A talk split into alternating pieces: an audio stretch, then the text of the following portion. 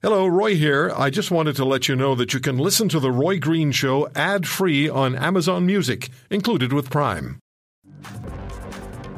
Dr. Isaac Bogoch joins us on The Roy Green Show on the Corus Radio Network, infectious diseases specialist and scientist, University of Toronto and Toronto General Hospital. And Dr. Bogoch, very generous with his time for us.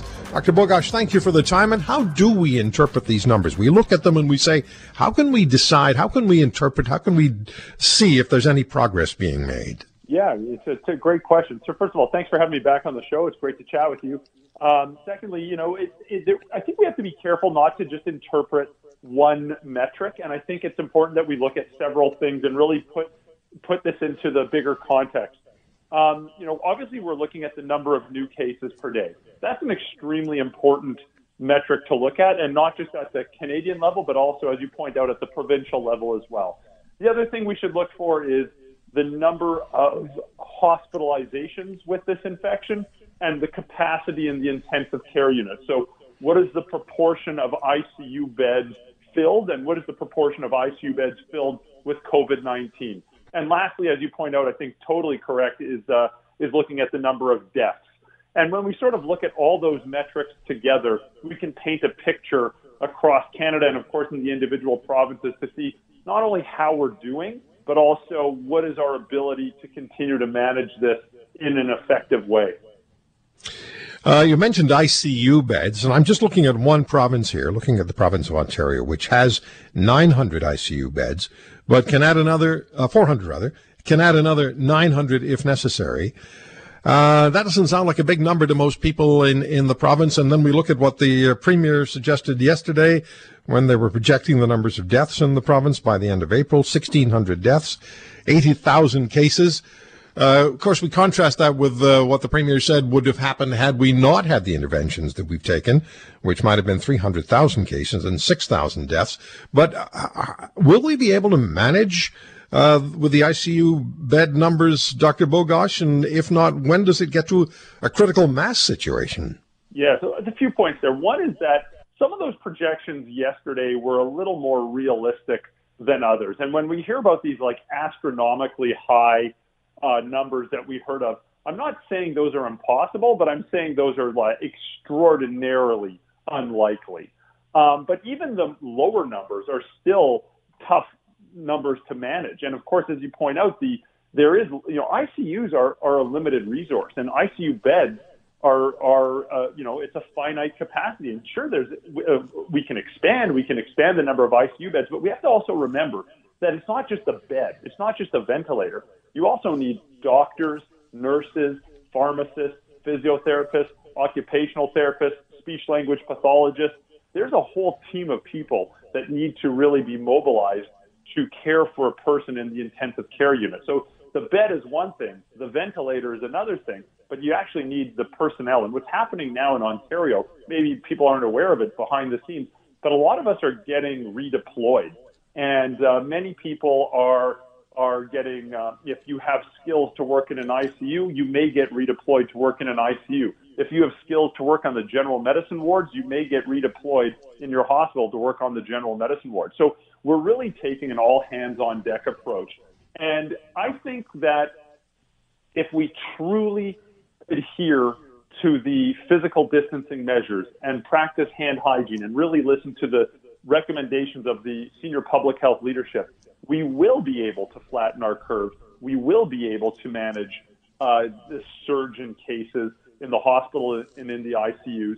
But you know, quite frankly, I think if we if we don't, um, we might run out of space and we might get into trouble. And you know, everyone has their part to do, right? Everyone has their part yes. to do. This only yes. works.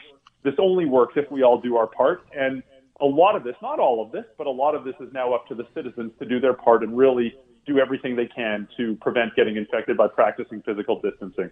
Well, I can tell you, my hands have never been cleaner. and good. I mean, and you know what? Hopefully, everyone else is as well. I mean, like the, there's no excuse, I think, right now, right? People no, there know isn't. what no, no, no. Yeah, we know what. Message has to be 100 percent. The saturation by now. Success. Yeah. Let me ask you the lay, layperson's question. I put a couple together. We'll ask you some today and then tomorrow. Uh, when I see the incubation period is broad, two to 14 days, anywhere from two to 14 days, and then there are outliers that could be zero days or 27 days. How do you work as a scientist with such broad variables? So there's great data to support that the average is five days, and about 98%, to be more accurate, 97.5% of people will have symptoms within 11.5 days from the time of exposure if they're going to get sick. So we can reasonably manage this. Of course, with anything else, there's going to be the one in a zillion that presents a little earlier, the one in a zillion that presents a little later. But uh, I, I really think for the most part, this is pretty manageable from a, an incubation standpoint. And I think that by and large, this, you know, the 14 day number for, you know, home quarantine or home isolation is, is a very reasonable number because that's going to work. I have to be careful with my words. It's going to work about 100% of the time. Not 100% of the time, but about 100% of the time. So it's a manageable number, and I think it's totally based on science and reason, and it's very reasonable. When you mention science, the UK government's scientific advisor has said he hopes restrictions on physical distancing will be relaxed in a few weeks' time. What has to happen? Well, I mean, most places that have had experience with this well before North America and Europe what, that have started to relax their physical distancing measures have really demonstrated a sustained reduction in the number of new cases per day. So it's not just a matter that their curve was flattened, it's that their curve dropped down and stayed down. And, and then and only then did they start to really lift the physical distancing measures. On top of that, it's not enough.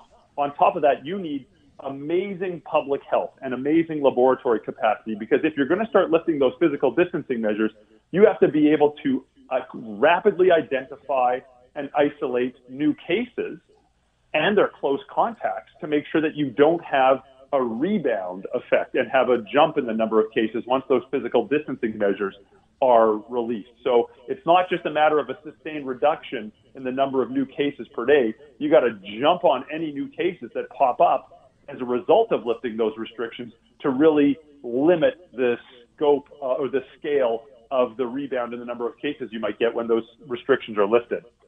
Dr. Bogoch, what is the situation in hospitals concerning PPEs? Well, you know, certainly most hospitals are are being very cautious with their management of their PPE supply. You might even hear the term rationing, and that would be accurate in many hospitals. Uh, I, you know, we've heard from the federal government and then also from, uh, at least in Ontario, from Premier Ford. They're going to enlist local industries to make a reliable supply of this. We know industry is literally standing in line and chomping at the bit to help make gowns, gloves, masks. We know they have the capacity to do so. I, I mean, we've been hearing, we've been hearing about this for a couple of weeks, at least from the federal level. We've only recently heard about it at the provincial level. We've also heard about, you know, actions being taken to secure this, to procure this, to make sure it's there. The hospitals really need to know what supplies they're going to get, how much of those supplies they're going to get, and the frequency to which they're going to get it. And then and only then can they start to relax a little bit and and and and you know loosen up with some of their right. uh, rationing and restrictions of PPE because this is essential. You need every frontline healthcare worker working. If you want to hear more, subscribe to the Roy Green Show on Apple Podcasts, Google Podcasts, Spotify, Stitcher, or wherever you find your favorites. And if you like what you hear, leave us a review and tell a friend. I'm Roy Green. Have a great weekend.